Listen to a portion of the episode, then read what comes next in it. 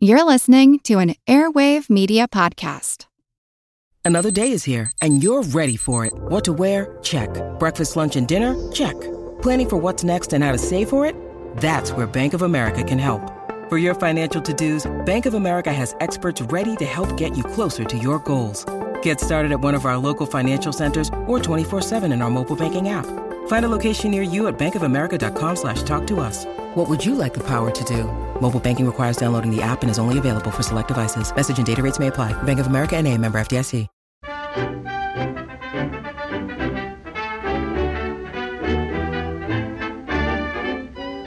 Yeehaw!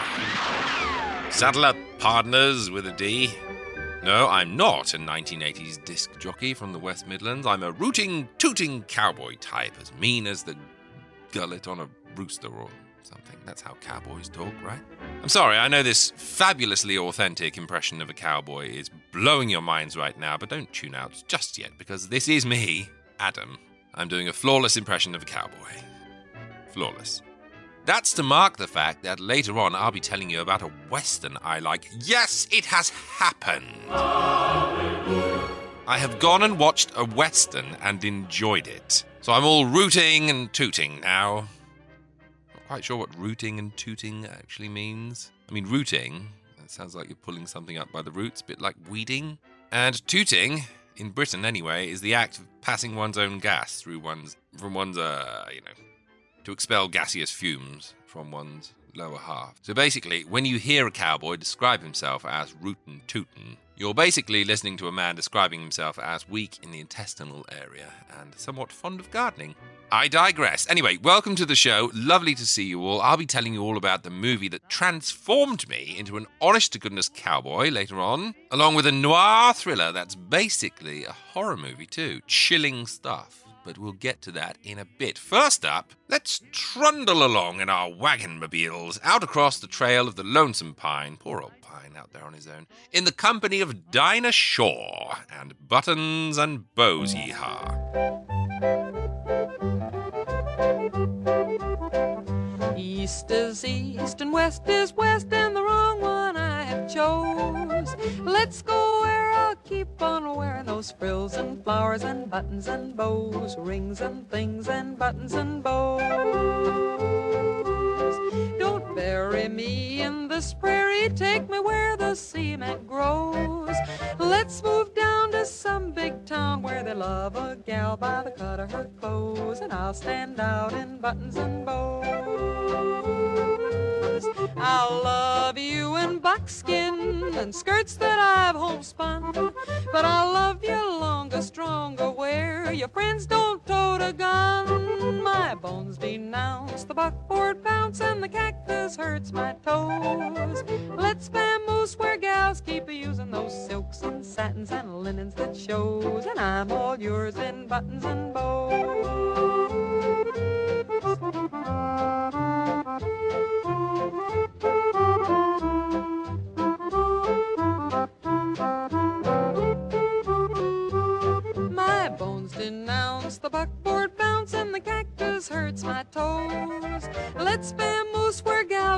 Using those silks and satins and linens that shows, and I'm all yours in buttons and bows. Silks and satins and linen that shows, and I'm all yours in buttons and bows. Give me Eastern trimming where women are women in high silk hose and peekaboo clothes and French perfume that rocks the room, and I'm all yours in buttons and bows, buttons and bows, buttons and bows. And flowers and buttons and bows, rings and things and buttons and bows. And that was Dinah Shore with Buttons and Bows from the movie The Paleface. Wonderful stuff. Got a few things to tell you about. The full lineup of the film festival is out now at Patreon, so if you're a patron, do go and check it out. Seriously amazing lineup of movies this time. We've got a biopic section, a film noir section, a silent movies section, a section dedicated to Joan Blondell, another dedicated to Joseph Cotten. We've got pre-code shockers, thrillers that'll raise your heckles, much more. Go on over to www.patreon.com slash attaboysecret to check it all out and mark the dates dates in your calendars. Saturday, October 24th is open day. You're all welcome in. Sunday, the 25th of October is patrons only day. And yes, we are climaxing the weekend on Sunday with a screening of. Canterbury. Yes, the Brighton Strangler will be headlining the bally thing. See you all there. When it comes to podcasts, I've been a very busy boy lately, so I need to call out where I've been a popping up. I discussed the 1932 Cary Grant pre-code film Hot Saturday on the Lions, Towers and Shields podcast with host Shelley Brisbane and guests. Lovely to have been invited there, and the show's a good un. So go look for episode 16 of Lions, Towers and Shields if you want to hear yours truly. I am on the upcoming Halloween special of the Here Lies Amicus podcast, chatting to Kev Moore and Gabriella Masson about the spooky, kooky, Ealing horror portmanteau classic. Ah, draw breath, Adam. Dead of Night, so keep your eyes peeled for that bad boy. I pop up very briefly on a very new podcast, Dear Rowan, which is created by my good friend Jay Rickard. It's a show delving into movie history, framed as a letter to Jay's infant daughter, so kind of a document for when she's grown up. Beautiful concept. And I play the role of Eric Portman in the first episode, so go check that out. And finally, I have decided to bite the bullet and become a regular co star in a new podcast each and every time with a good friend of mine, Smokey, who many of you will know from the Film Club evenings. The podcast is called All the Best Lines. It's out now, and each week, Smokey, who is a craven novice when it comes to old movies, tells me the kind of modern movies he likes, and I suggest an old movie equivalent in the hopes that he'll develop as much of a love for classic cinema as I have. I won't go on about it at length, but if you like this show, then I'm sure you'll also like All the Best Lines. So that's a new show you can go and grab now. I love it because I don't have to do anything except turn up and talk. No editing, nothing. It's all Smokey's responsibility, and a darn fine job he's done, too. It's a rootin' tootin' job he's done, in fact. Don't worry, he bleeps all the tootin' out. Check it out. All the best lines available now. When I was shouting out podcasts the other week, I did inevitably miss a few people out. So I want to give a quick call out to my friend Dom and his show Soho Bites. I've been on it a few times, a great show. Most recently, I was his guest on episode 15, talking about the Windmill Theatre, so do run on over and check him out. Any more for any more? Yep, just have to say a hearty congratulations to the Film Guff podcast for hitting their 100th episode. Wonderful show, check that one out. I'm actually on that 100th episode too, I think.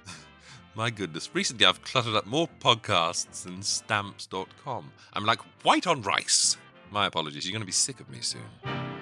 Tell you what, let's find out who the winner of the competition is, shall we? If you remember last time, the prize was a signed edition of Martin Turnbull's new book, The Heart of a Lion, a dramatization of the life of MGM Uber producer Irving Thalberg. Lots of entries. The answer was, of course, Norma Shearer. And the winner of The Heart of a Lion is. The printout comes from the random computer generator con machine, Simon Ellis. Simon, well done. A copy of The Heart of a Lion will be winging its way to you very soon. My huge thanks to you all for entering, and do remember that just because you didn't win doesn't mean you can't rush out and order a copy of the book for yourself. My thanks also to Martin Turnbull, lovely chap, for supplying the prize for us. Simon, send your address along to adam at attaboyclarence.com, and your prize will be with you soon.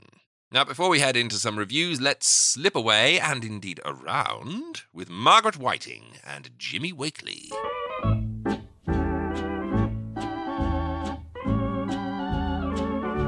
Seems we always have to slip around to be together, dear. Slipping around. afraid we might be found. I know I can't forget you, and I've gotta have you near. But we just have to slip around and live in constant fear. Oh, you're tied up with someone else, and I'm all tied up too. I know I've made mistakes, dear. But I'm so in love with you. I hope someday I'll find a way to bring you back to me. And I won't have to slip around to have your company.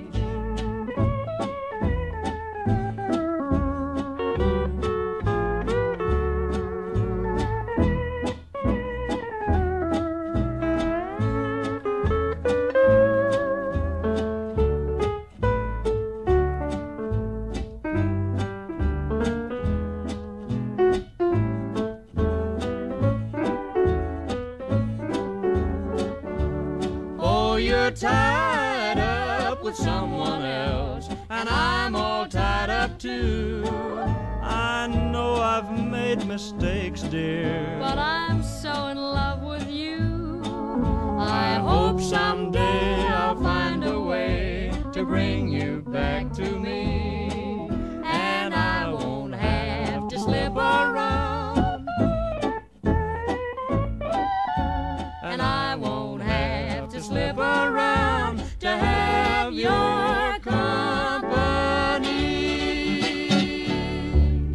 And that was Margaret Whiting and Jimmy Wakely slipping around in each other's company.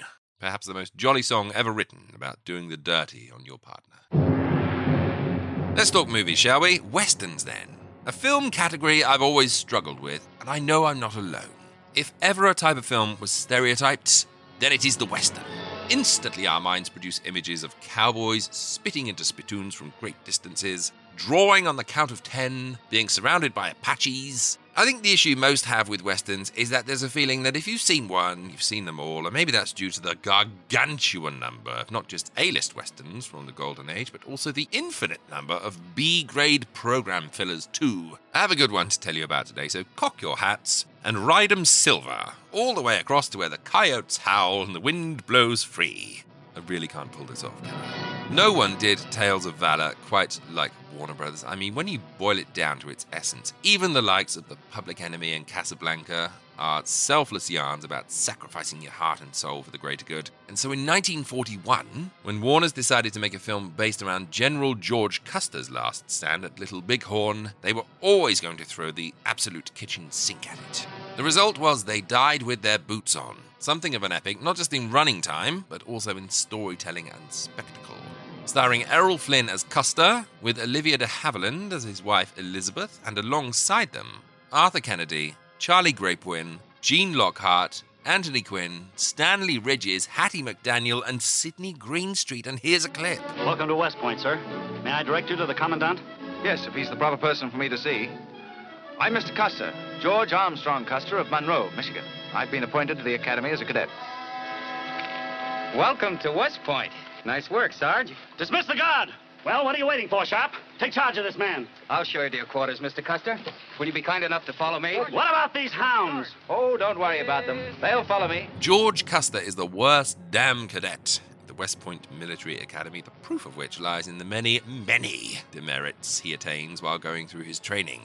But his superiors are convinced that within this rough diamond lies the beating heart of a true soldier, one that's able to inspire the men to do their best, even by unorthodox means. George Armstrong Custer. Well, there's nothing inconspicuous about him, is there? No, sir, nothing. Nothing at all. He has no regard for discipline, organization, or tactics. And as for his record, George Armstrong Custer has the lowest marks and the highest demerits of any cadet who ever attended this academy, including Ulysses S. Grant. Hmm. Wonder what happened to Grant. Well, what about Custer? He's the best rider and the best swordsman we have. He seems endowed with a singular aggressiveness. A singular aggressiveness. Yes, the type that wins brawls, not battles. I tell you, sir, if you... What is your opinion of his quality for command? Squadron would follow him to hell. At the Battle of Gettysburg, Custer finally distinguishes himself and passes from the service as one of America's legends. But the life of a civilian only drives him to drink, and it isn't long before his wife, Elizabeth, realizes that without the military, Custer will stagnate and wither. George will never be himself out of the army. He's not happy, even though he pretends to be. Oh, General Scott, can't you put him back into active service? My dear, I know what eats a man who has endured the tension of war for years. It's like a drug, that tension. A man can't live without it. Oh, please, General Scott, please. Mrs. Custer, I'm bound by the rule of seniority in making appointments. The rule of the army. Time is a healer. Time will cure him. No, no, it will destroy him. There's something you haven't told me, isn't there? It's very difficult for me to tell you this. But I'm afraid. He's been drinking. So much. Much more than he knows. Oh, I see. I can't bear to think of him in degradation. Oh, General Scott, you've got to do something to save him. We owe him so much. All of us. There, there, my dear. You're quite right. Custer is given the commission of lieutenant colonel in the West Dakota Territory and arrives at Fort Lincoln to find the troops there are a drunken, rowdy bunch. Through discipline and determination, he whips them into shape despite the machinations of his former arch enemy, Ned Sharp, who would rather the men at the fort keep drinking his booze and that the Native Americans there keep buying his rifles. I have to admit that what Mr. Sharp says is perfectly correct. I've no legal reason to close this bar. None whatsoever. And I won't. Providing Mr. Sharp doesn't mind being taken by the scruff of his neck and slung clear through that mirror every time I find it open. Commencing one minute from now. Custer is sworn to have his way, though, closing the bars for good and halting the arms trade. Alongside these new mandates, he builds the skills, strength, and reputation of his fighting force, known as the 7th Cavalry, and wins peace on the plains by brokering agreements with the Indians there, led by Crazy Horse. Hear me now, long hair. If this word broken now, not only Sioux, but the Cheyenne, the the Miniconjo, the Blackfeet, the Sans Arcs, and every living tribe between mountains and great waters will gather in one last battle. It will be the end of themselves, their gods, the spirits of their fathers, and of their enemies. Crazy Horse spoke. But it isn't long before Ned Sharp, along with the powers that be, decide that the land deeded to the Indians could be put to better use for the government, which leads Custer to a fatal last stand in order to uphold the promises he's made. So, this is a very good example of what I was talking about earlier, in that when you think of westerns, you conjure up a mental image of cowboys and things, and yet this movie, essentially a war drama following the exploits of a man and his romances and struggles against authority, is technically a western. It's an epic, too. This thing is two and a half hours long, which initially caused me to wince in agony, but as the story played out, I really did find myself wishing it would never end. The beating heart at its center is the romance between Custer and his wife Elizabeth, played by Flynn and Olivia de Havilland, in their eighth and final movie together. Kind of fitting that this is their last ride out together, too. As much of the film is given over to the long goodbye between the characters and Custer's own infamous tragic end. Now, I'm a huge fan of a training montage. I love seeing a recruit at the beginning of a movie going through his basic training under the watchful eye of authority and using his own unique, rascally methods to become maybe not the best student, but certainly everyone's favourite. They Died with Their Boots On is the template for that character arc. The scenes at West Point where Custer becomes a soldier are wonderful and absolutely necessary when it comes to his relationships later on in the movie. You meet all the characters that make this story fly, including the villains and the comrades. The second act is Custer becoming a war hero by fair means or foul, establishing the name that he holds so dear, and it's thrilling stuff. Action packed, very witty, and not drawn out, thankfully. Battle scenes, for me, tend to become a bit of a bore, but this is all short and sharp stuff and incredibly well staged. It was at this point in the movie that I began to realize that Warner's must have spent an absolute fortune on making this film. The third act sees Custer, now retired, drawn back into the action as he takes up the position of lieutenant colonel and head of Fort Lincoln. And it's here where we meet the Indians and their chief, Crazy Horse, played by Anthony Quinn. Events then turn into a series of power games and intrigue as Custer tries to whip the drunken soldiers there into a fearsome fighting force, all while his efforts are being undermined by the nefarious Ned Sharp, played by Arthur Kennedy and one of Custer's former foes from his West Point days.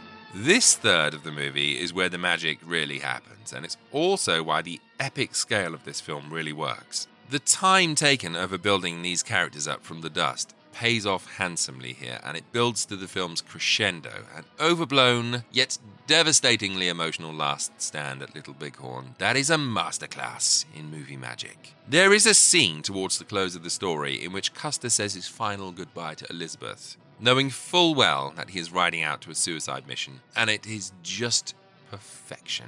The music swells at just the right moment. The performances between the two are majestic and heartfelt. And because we really understand and love these characters by now, its emotional weight is multiplied by a billion. It is dynamite. I actually said the word wow out loud when it played. They Died with Their Boots On might be a difficult sell. It's long, it's a biopic, It's a Western, it's a war movie. It's certainly not factually accurate, painting its truth in very broad strokes, but as an adventure movie, as an action movie, as a thriller, as a romance, it hits every note perfectly in that way that only old Hollywood could do. It's a must see. A very nightmarish noir next. In fact, the clue is in the name. I couldn't go another week without telling you about Nightmare Alley from 1947, directed by Edmund Goulding and based on the novel by William Lindsay Gresham and starring Tyrone Power, Coleen Gray, Joan Blondell, and Helen Walker. Now, we all know that noirs are supposed to be very dark affairs, but brother, you ain't seen nothing yet. Prepare for some very dark shadows. I must ask you to remember that this exhibit is being presented solely in the interests of education and science. Uh, this creature, there he is, the geek. He has puzzled the foremost scientists of Europe and America. Is he the missing link? Is he man or beast? Some have pronounced him man. But beneath that shaggy mane of hair lies the brain of a beast. Look! If he should as much as sink his teeth into my arm, nothing on this round green earth could save me. Now, folks, it's feeding time.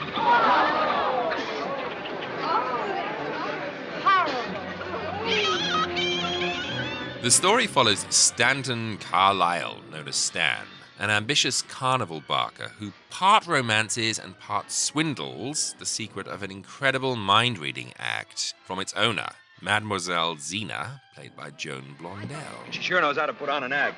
Sure does. Too bad she's tied up with that rum dum. Why? Well, she could grab herself a smart guy and make the big time in no time. She's already been in the big time. She and Pete used to be one of the biggest headliners in vaudeville. Not with that act. Uh-uh. Pete stayed in the audience. He never came near the stage. But how could they do that? How could he tip her off to anything? They used a code, silly. Code?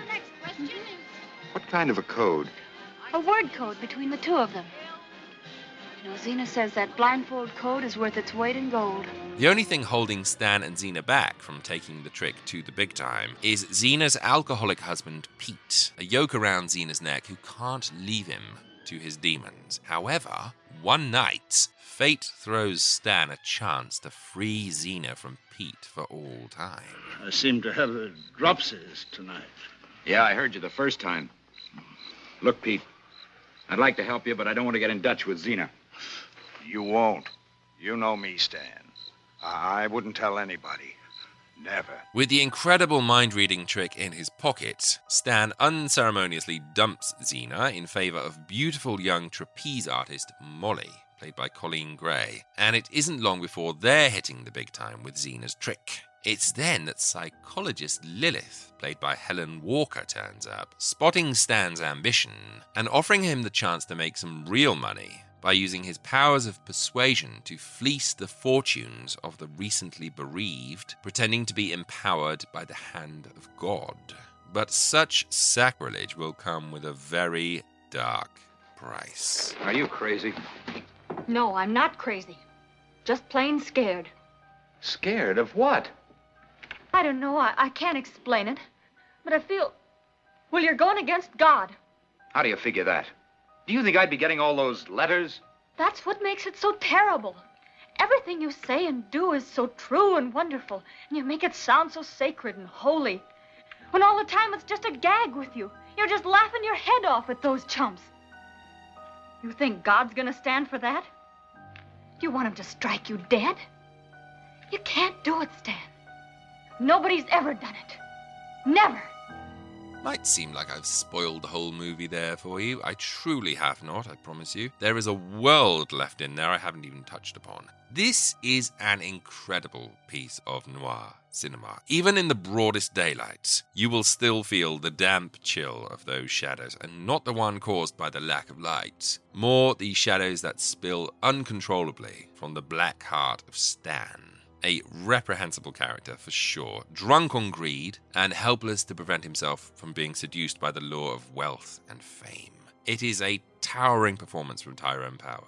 Honestly, he's so good in this that I find him difficult to watch at times. It's one of those tales that you watch in morbid fascination in order to see if someone can go even lower. Inevitably, he does. When I tell you that Stan sinks lower than you've ever seen, I'm not exaggerating. Except as evidence, the final scene, one of the most shattering resolutions in noir cinema. I have to say, I was equally enthralled by the ending, as I was kind of disappointed by it too. I won't spoil what happens, but you just know that this movie would have seared itself into your heart even more if it had ended about 30 seconds before it does. Indeed, once you've seen the film, I do recommend you read the original book, where you will discover that originally the tale was meant to end on an even bleaker note. I think it should have been slightly more brave and matched the book's ending, if I'm honest. I think it would have provided an incredible circular rise and fall tale that would have propelled this into a different league. That said, it does still pack a huge wallop. I am dying to tell you about what happens and what happens to who, but the exhilaration from Nightmare Alley comes from watching it in horror, unsure of what on earth's coming next. Phil's such a morbidly fascinating story with some of the greatest players in classic Hollywood, and you have, in my opinion, one of the best noir thrillers ever made. A dark piece that will horrify you at times. By the time you reach the third act, this truly becomes something blood curdling. It's a brilliant, brilliant movie. If you've seen it, I'm sure you'll agree. If you haven't, then I'm here to tell you that it will be playing at October's Film Festival on Sunday as part of the Dark Truths section. This thing is going to blow your mind. Well, here's where I'd usually introduce a radio version of Nightmare Alley, but in all honesty, I think you need to see it at the film festival as it's glorious to behold, so we'll switcheroo back to They Died with Their Boots On. Kind of a bizarre radio curio today, actually. This was a show broadcast on the Cavalcade of America radio show in 1941. Part radio play and part promotional radio presentation for the movie They Died with Their Boots On. This is not a straight linear story, but instead Errol Flynn starring in a selection of scenes from the movie. It's quite an interesting listen, actually, if only to hear the ways in which studios used radio to advertise their movies. So we'll ride on over to Cavalcade of America now in the company of Errol Flynn. I'll see you afterwards. The Cavalcade of America, sponsored by DuPont, presents Errol Flynn in a radio adaptation of Warner Brothers' latest motion picture, They Died with Their Boots On.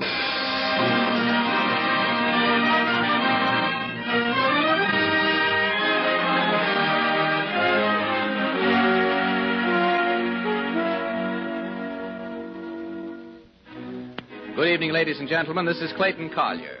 Tonight, by special arrangement with Warner Brothers Studios, we bring you Errol Flynn in scenes from his new motion picture, They Died with Their Boots On. A picture co starring Olivia de Havilland, which will be released soon throughout the country.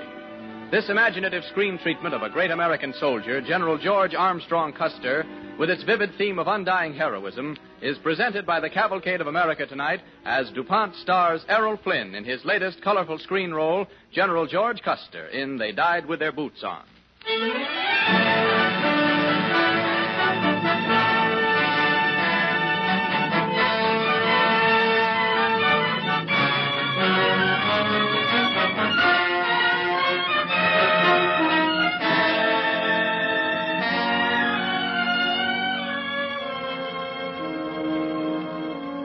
Monroe, Michigan, a middling town in the middle of the country. It is the year 1866. At breakfast in a middling household sits a demobilized soldier of middling rank. He is talking with his wife. You look well, darling. Trip did you good. Thank you, General Custer. Captain Custer now, Libby. You're forgetting. Aren't you going to ask me about Chicago, Captain? No, I'm waiting for you to tell me. Well, I dropped in on Uncle Phil Sheridan for just a moment. Oh, how's the old general? Thinking of you, as always, George. And he sent you a present. Well, that was nice of the old gentleman. Here it is, General. Thank you, my dear. Why, look at this. It's a watch and chain.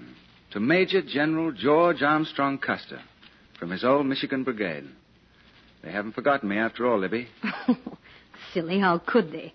After all, it was you who made heroes of them at Gettysburg. Oh, but they were great boys. Great days, too, Libby. You do miss your soldiering, don't you, George? No, no. I'm happy enough. There are thousands of regiments, darling, but there's only one you. Spoken very gallantly, sir. You want to look at your mail now, darling? Yes, guess so. Get it over with. The General's Morning Mail. Oh, what's that one there? That looks terribly official. Yes, the emptier they are, the more official they look. Dear Captain Custer, at the suggestion of the Secretary of War, I am. Libby. What?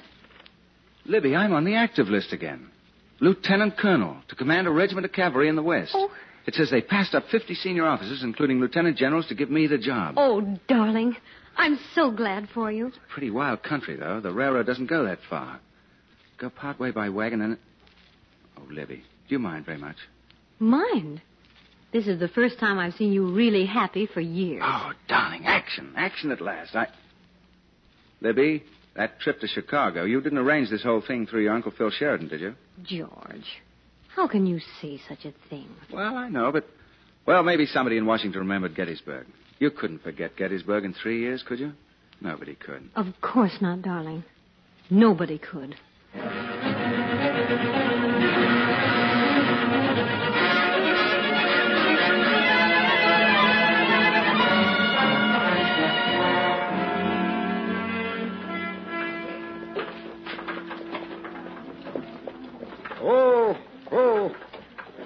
Are, folks. This here's Fort Abe Lincoln. Fort Lincoln? But where's the sentry? Where's the guard? Uh, that's them over there on the porch of Sharp's saloon. Guess they don't know who you are. Well, if you hadn't told me, I wouldn't have taken them for cavalrymen. Look, uh, go and bring that lieutenant over here, will you? Uh, yes, sir. Looks like I'll have to leave you for a few minutes, Libby. It's all right, dear. I can manage. Lieutenant Roberts, sir. Sorry you find us in such bad order, sir.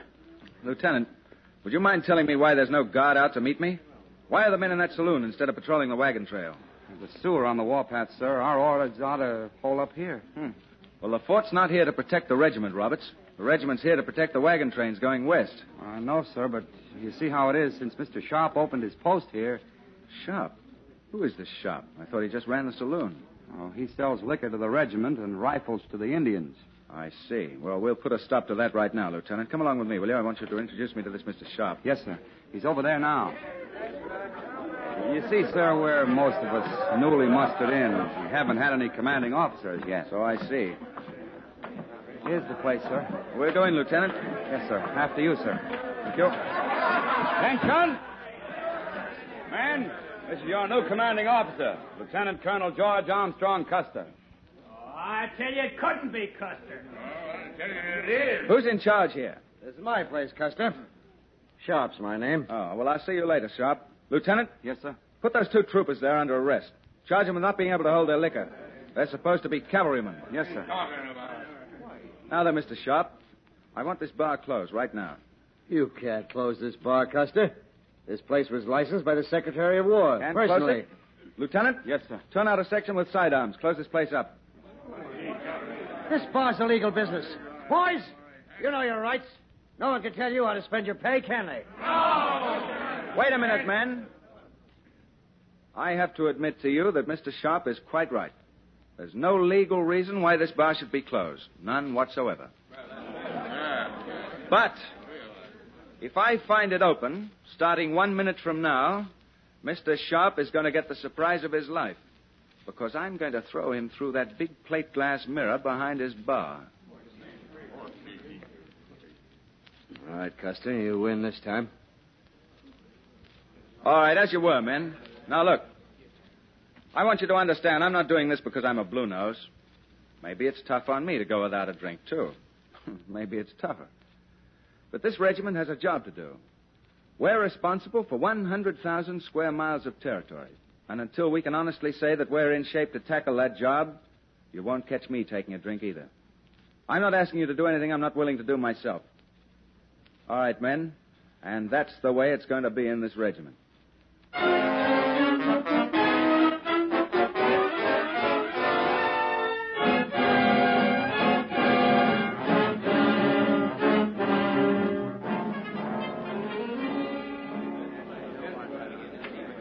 Attention. At ease, gentlemen. Sit down, will you? What I have to say won't take so very long, so we might as well be comfortable. Gentlemen, as officers, I'm proud of your work on maneuvers today. I don't think I've ever seen a finer looking regiment. But I want to tell you this a regiment is something more than just 600 fighting men. In a few days' time, we march to the west against Crazy Horse and his Sioux raiders. A thousand of the best light cavalrymen on the face of the earth. Some of us will die. But the regiment will live on. Because a regiment has an immortal soul of its own. Now, if we can believe that, gentlemen, we'll have the kind of pride from which, which men will endure anything and, if necessary, die with their boots on.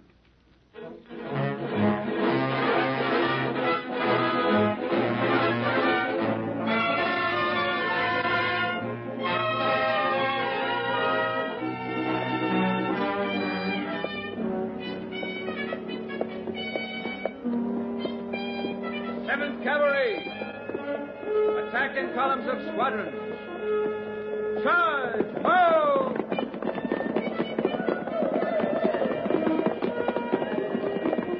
There was a war, and a leader of men against them, called by his people Crazy Horse. And there was proud fighting across the clean sweep of the plains. And a peace at last, a proud and honorable peace. Long hair, my people, Sioux, come to make peace with you. I have heard my brother's words. And I give my brother my word and the guarantee of the White Father. The shrine of your people's gods, the Black Hills, will never again be violated by white men so long as the peace be kept. My fighters will protect your land. And may your people dwell there forever in peace. Crazy Horse, you have my word.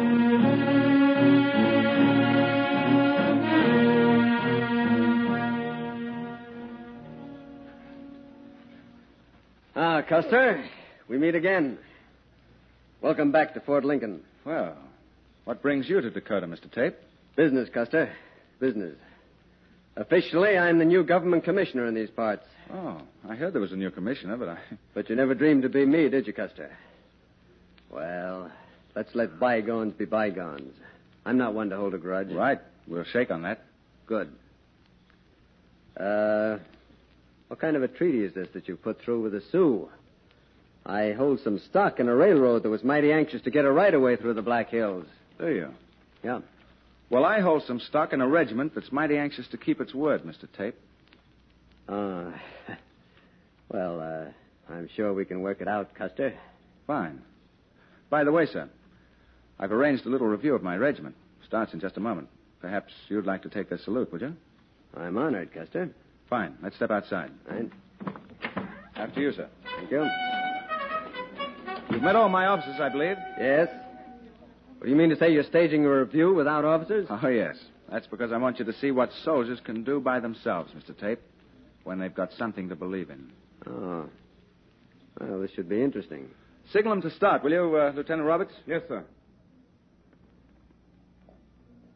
Here they come now, sir. Good.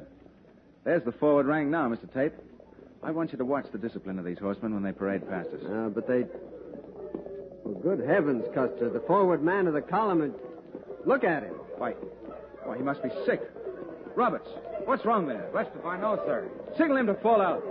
They're coming right on, sir, on the gallop. They don't see me.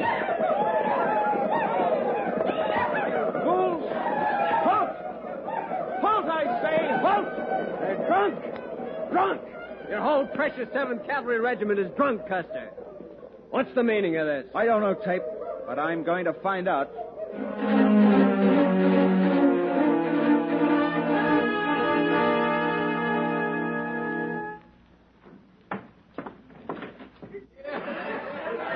All right, Sharp. Come out from behind that bar, Sharp.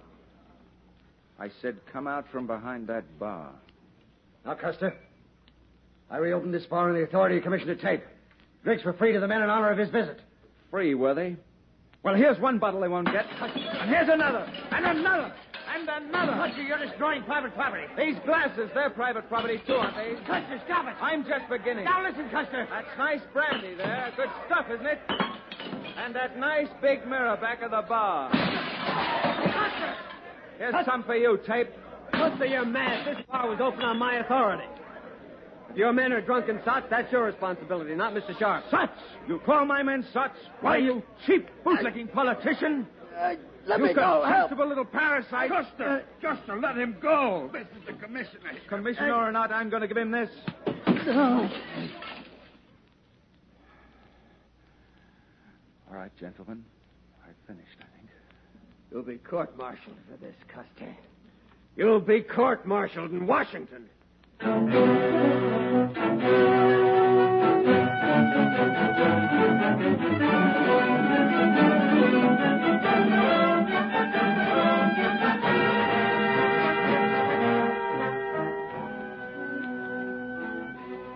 You are listening to They Died with Their Boots On, starring Errol Flynn as General George Armstrong Custer in a radio presentation of his new Warner Brothers motion picture on the Cavalcade of America, sponsored by DuPont, maker of better things for better living through chemistry.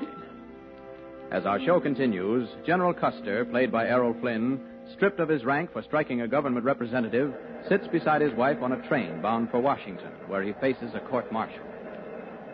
Him up. Pull him off. Fifteen minutes stop. Well, Libby, nearly there.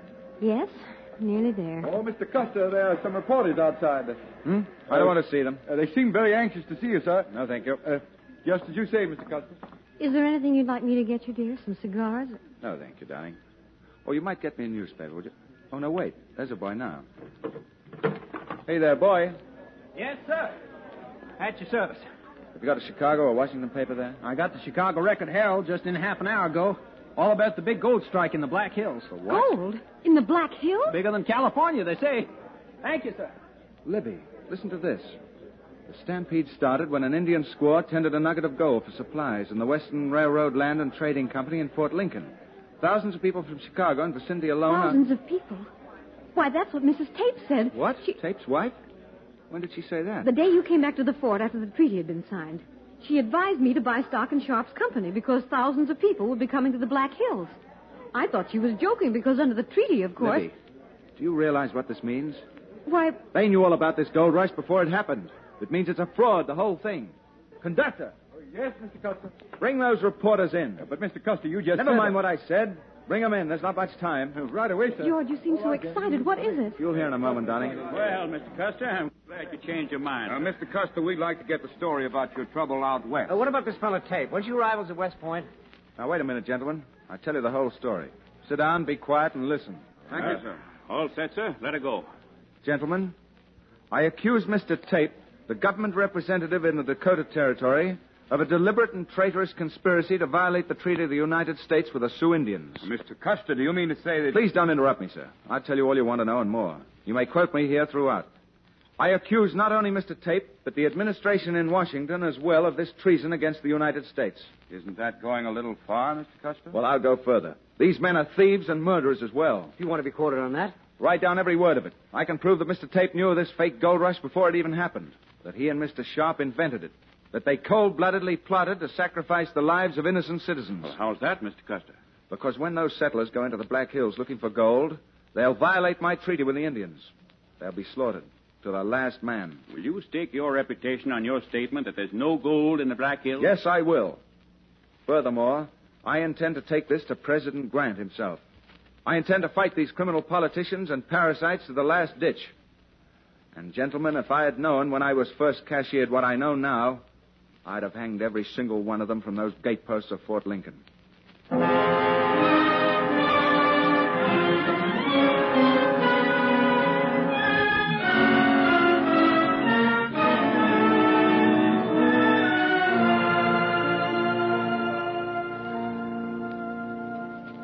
I'm sorry, Mr. Custer, but the president will not see you. But I tell you, thousands of people are going to lose their lives. I'm sorry, Mr. Custer. Wait, where are you going? Get out of my way. But you can't. You can't go in there. No?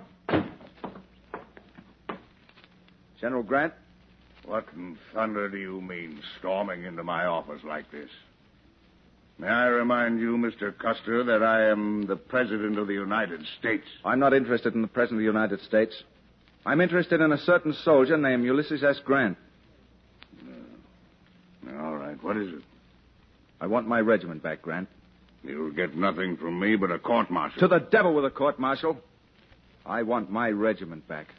Maybe you'll tell me why I should give it to you. Yes, I'll tell you. Because you know how a man feels when he's broken and left behind a regiment that's marching out to fight. You know, Grant, because you had a taste of it yourself once. Remember? Hmm. How about it, Grant? Well, what are you waiting for? Go back and get your blasted regiment and do what you want to with it.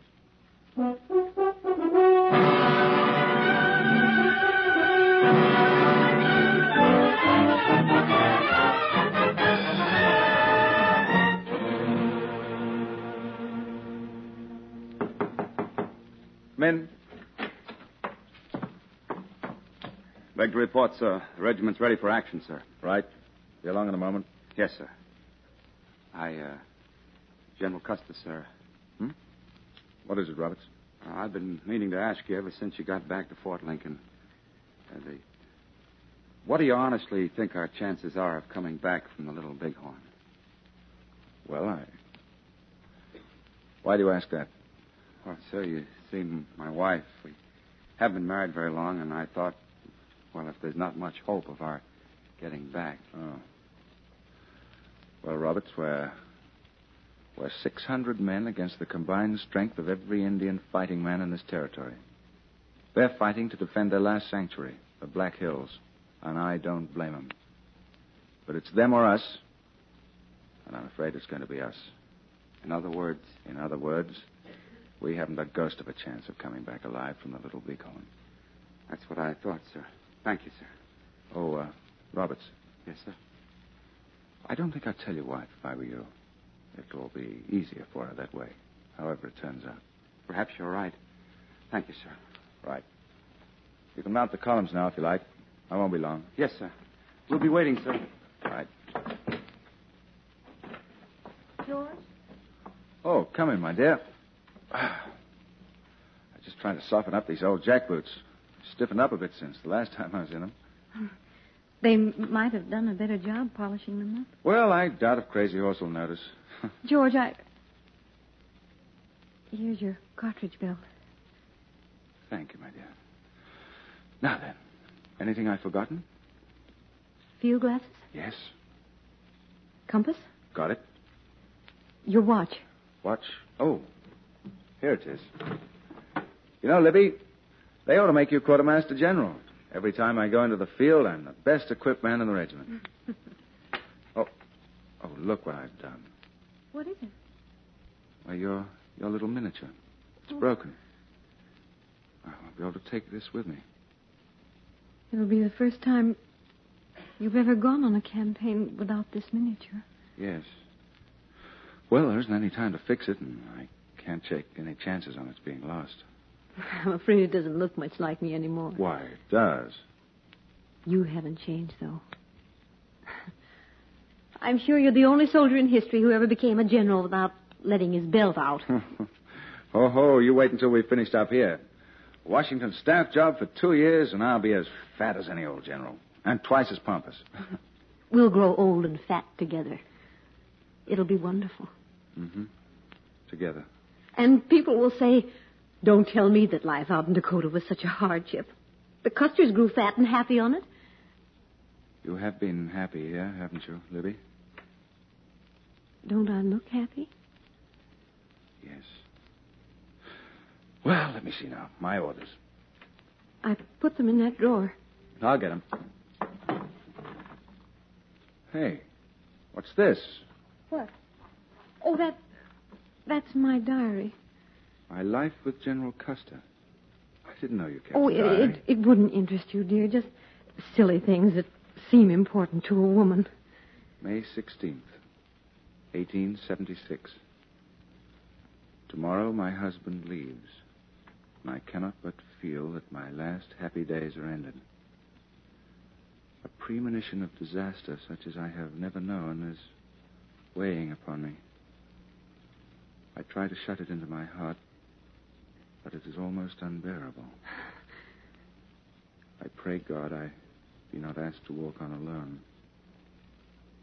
I probably wrote that or something like it every time you left me. Of course. Of course, I know. I often feel the same way myself. When will you come back?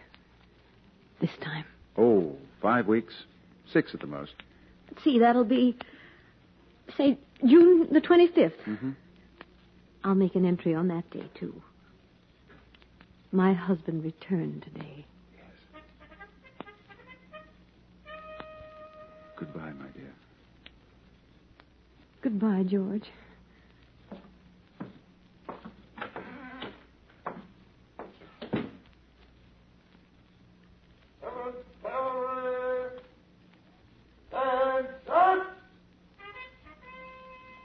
Goodbye, General Custer. Goodbye.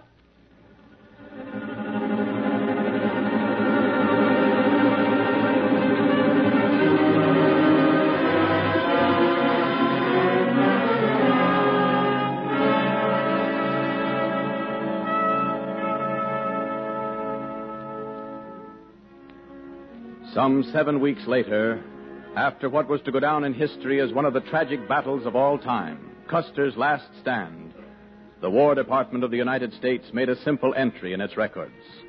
It is the life history of a soldier. Lieutenant Colonel George Armstrong Custer, born December 5th, 1839, brevetted Major General April 15th, 1865, killed in action June 25th, 1876.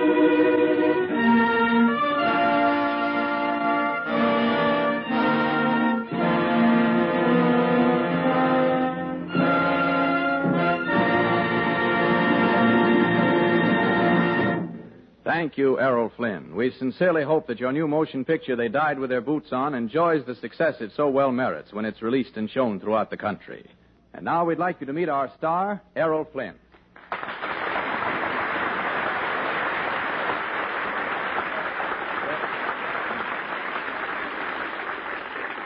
Well, Errol, it's been grand having you with us tonight.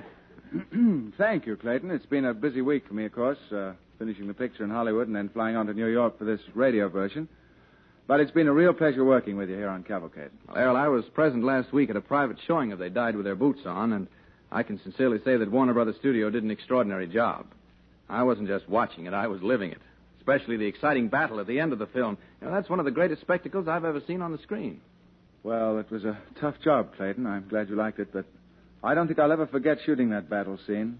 You know, I used to get a little nervous working with those Indians. You see, they were real Sioux from the Dakota Reservation, the actual descendants of the braves who fought the original battle. Oh? And I kept remembering I was dressed like General Custer, so I just had my fingers crossed, hoping they'd remember I was just kidding. Well, that's good you did. You'd probably be wearing a wig right now. Oh, yes, a bald one, probably. But seriously, Clayton, I hope tonight's cavalcade has given your listeners uh, an impression of what to expect when they see the new picture. It's been lots of fun, and before I go, may I say thank you to the cavalcade players. And I'm sure Joan Bennett will enjoy working on cavalcade just as much as I have. I understand she's your star next week. Oh, yes, Errol, she is. We have a great story for Joan Bennett next week. It's Stark Young's colorful and romantic novel of the Old South, So Red the Rose. Oh. Paramount made it into a wonderful movie. Uh, we hope you listen. Right, that's a date. Thanks again, Clayton. So long. Don't forget next week, the Cavalcade of America stars Joan Bennett in a radio version of Stark Young's great romantic story of America's Southland, So Red the Rose. On tonight's program, the orchestra and the original musical score were under the direction of Don Voorhees. On the Cavalcade of America, your announcer is Clayton Collyer, sending best wishes from DuPont.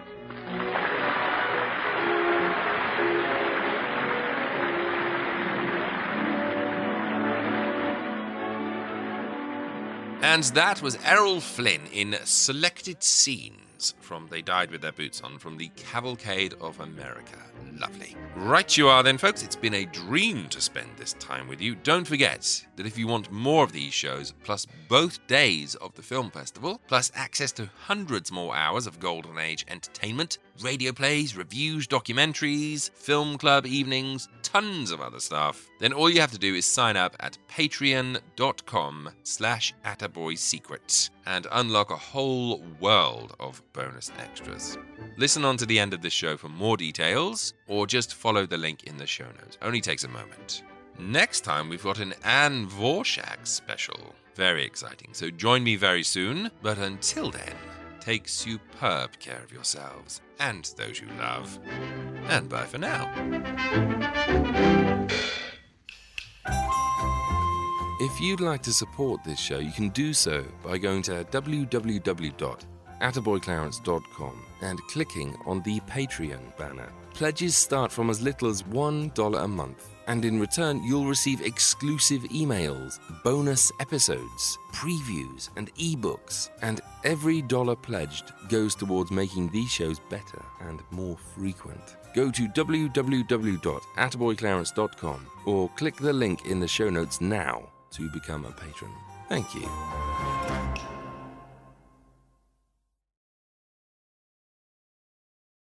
As a long-time foreign correspondent, I've worked in lots of places, but nowhere as important to the world as China. I'm Jane Perlez, former Beijing bureau chief for the New York Times. Join me on my new podcast, Face Off US versus China, where I'll take you behind the scenes in the tumultuous US China relationship. Find Face Off wherever you get your podcasts.